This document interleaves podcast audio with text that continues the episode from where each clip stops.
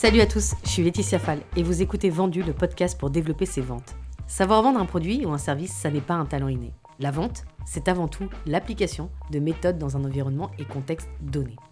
Un vendredi sur deux, on parle ici de ces méthodes, mais aussi de process, d'argent, d'objectifs, de recrutement, des outils pour être plus performant et des inspirations pour atteindre toujours le même objectif, vendre bien et plus.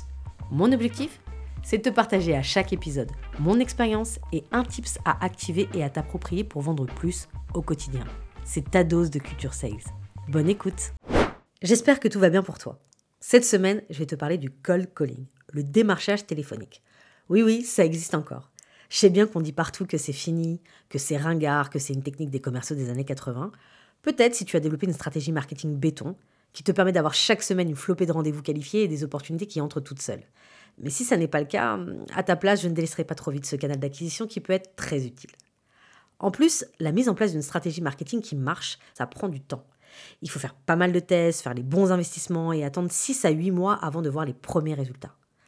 Dans les épisodes précédents, on a souvent abordé le fait que c'est difficile de générer des opportunités et que c'est le principal challenge pour développer ses ventes.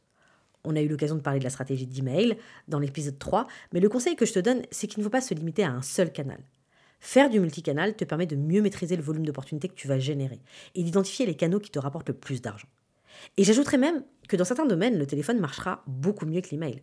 Par exemple, lors d'un workshop que j'animais sur la vente dernièrement, un entrepreneur m'a posé la question quel est le canal à privilégier quand on démarre? Son produit s'adresse aux restaurateurs. Donc autant dire que l'email est à oublier. Le meilleur moyen de rentrer en contact avec sa cible, c'est le téléphone. Quand j'ai démarré dans les sales, mon premier objectif était de trouver les premiers clients de ma startup. Bien sûr, j'ai utilisé l'email. Mais je m'enfermais aussi dans une petite salle avec une liste de contacts sur Excel, mon téléphone à la main, et c'était parti pour une session de call. Mon objectif, c'était de décrocher un maximum de rendez-vous qualifiés le plus rapidement possible pour présenter ma solution. Et ça a bien marché. J'ai closé mes premiers clients grâce au téléphone. Comme d'habitude, je vais te parler de tout ça en détail. On va commencer par un peu de théorie, ensuite les avantages du cold calling, et bien sûr, comment bien utiliser ce canal. Qu'est-ce que le cold calling? Le cold calling, c'est démarcher des contacts par téléphone qui ne te connaissent pas et qui n'attendent pas tes appels.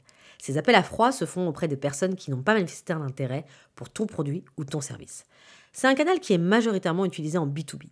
C'est la prospection dans le dur où tu dois intéresser ta cible en quelques minutes. C'est un exercice très difficile qui demande de la préparation et beaucoup de résilience. D'ailleurs, le cold calling est souvent critiqué et décrit comme une technique commerciale à l'ancienne, notamment parce que ton interlocuteur ne s'attend pas à recevoir ton appel et il n'a pas forcément envie d'être dérangé.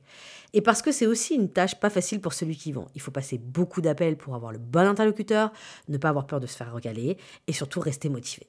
Tout ça c'est vrai, mais démarcher par téléphone présente aussi d'énormes avantages pour pas mal de business. 1. Tu peux mettre en place ce canal très facilement. Il n'y a pas besoin de créer du contenu, tu peux déclencher une campagne juste avec un script et ton téléphone. 2. Tu vas pouvoir cibler qui tu contactes et donc te concentrer sur la cible la plus susceptible d'acheter ton produit ou ton service. 3. C'est une solution pas chère. Et 4. Si tu es bon, tu peux obtenir des résultats très rapidement. Pour toutes ces raisons, le démarchage par téléphone est encore utilisé par pas mal de boîtes, notamment par celles dont la cible sont les grands comptes et les PME. Moi, j'utilisais avec mon équipe ce canal comme un complément à l'email. Et j'incitais à réaliser des campagnes téléphoniques en ciblant en priorité des personnes qui n'avaient pas répondu à nos séquences d'email. Tout simplement parce que c'est plus facile de rebondir par téléphone après l'envoi d'un premier email où l'interlocuteur a déjà une petite idée sur ta solution ou a déjà vu passer ton nom. Maintenant qu'on a vu les avantages du cold calling, je vais te partager mes conseils pour réussir tes campagnes téléphoniques. Avant de démarrer, il faut comme toujours être prêt. Ça veut dire quoi?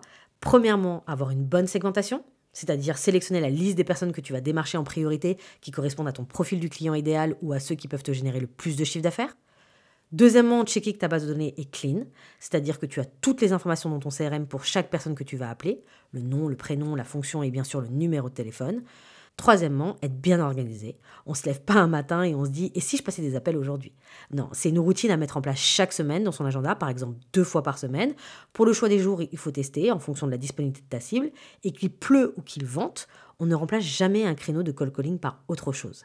J'insiste car tu seras souvent tenté de le faire parce que c'est dur. Et pour rester motivé, je te conseille de te mettre un objectif de rendez-vous à aller choper pour chaque session. Justement, dans le démarchage téléphonique, ce que tu dois avoir en tête, c'est que l'objectif n'est pas de vendre ton produit ou service, mais bien d'atteindre ton objectif de prise de rendez-vous.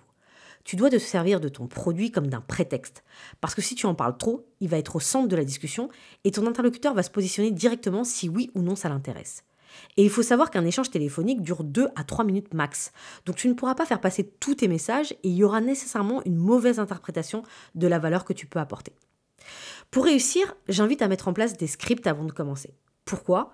Parce que c'est un exercice stressant et surtout, il faut donner envie à son interlocuteur de te consacrer du temps. Comme d'habitude, je partagerai un modèle de script dans la newsletter pour t'aider. D'ailleurs, si tu n'es pas encore abonné à la newsletter vendue et que tu veux recevoir des ressources complémentaires, tu trouveras le lien pour t'inscrire dans la description du podcast.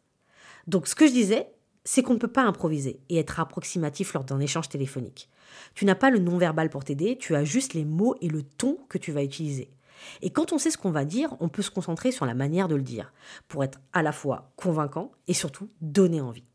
Ce qui n'est pas facile lors d'un call, c'est qu'il faut que tu donnes suffisamment de matière pour que ton interlocuteur veuille prendre un rendez-vous avec toi, mais pas trop en donner pour pas te faire recaler. Et la meilleure approche, c'est d'avoir une logique par niveau pour que ton interlocuteur comprenne ce que tu fais, pour avoir envie d'approfondir. Je vais te donner un exemple pour illustrer. Tu te souviens que ma startup avait pour mission de proposer une solution en ligne pour permettre aux entreprises de recruter des jeunes talents. Donc par exemple, mon premier niveau, si j'appelais un responsable de recrutement, c'était Bonjour, je suis Laetitia Fall de C-Cube. J'organise des job dating 100% en ligne pour permettre aux entreprises de recruter leurs jeunes talents. Et je souhaite vous rencontrer à ce sujet. Est-ce que vous serez disponible en début ou en fin de semaine pour un échange de 15 minutes? Là, tu auras trois types de réactions. Première réaction, oui, ça m'intéresse. Donc trop cool, ton objectif de rendez-vous est atteint. Deuxième réaction, une objection du type j'ai pas le temps, je suis pas intéressé, j'ai déjà ce qu'il me faut. Là, il va falloir répondre à cette objection pour réussir à l'emmener au deuxième niveau pour convaincre. Troisième réaction, mon interlocuteur va en savoir plus, je vais directement développer un peu plus en passant au deuxième niveau. Donc mon deuxième niveau, je vais donner un peu plus de matière. Oui, j'organise des job dating en ligne qui vont vous permettre d'avoir accès à un visite candidat et de rencontrer en quelques jours des profils que vous recherchez, notamment des profils tech. Et je souhaitais vous présenter tout ça plus en détail. Qu'est-ce qui vous arrangerait comme créneau? Ici, je ne lâche pas mon focus, je relance sur mon rendez-vous.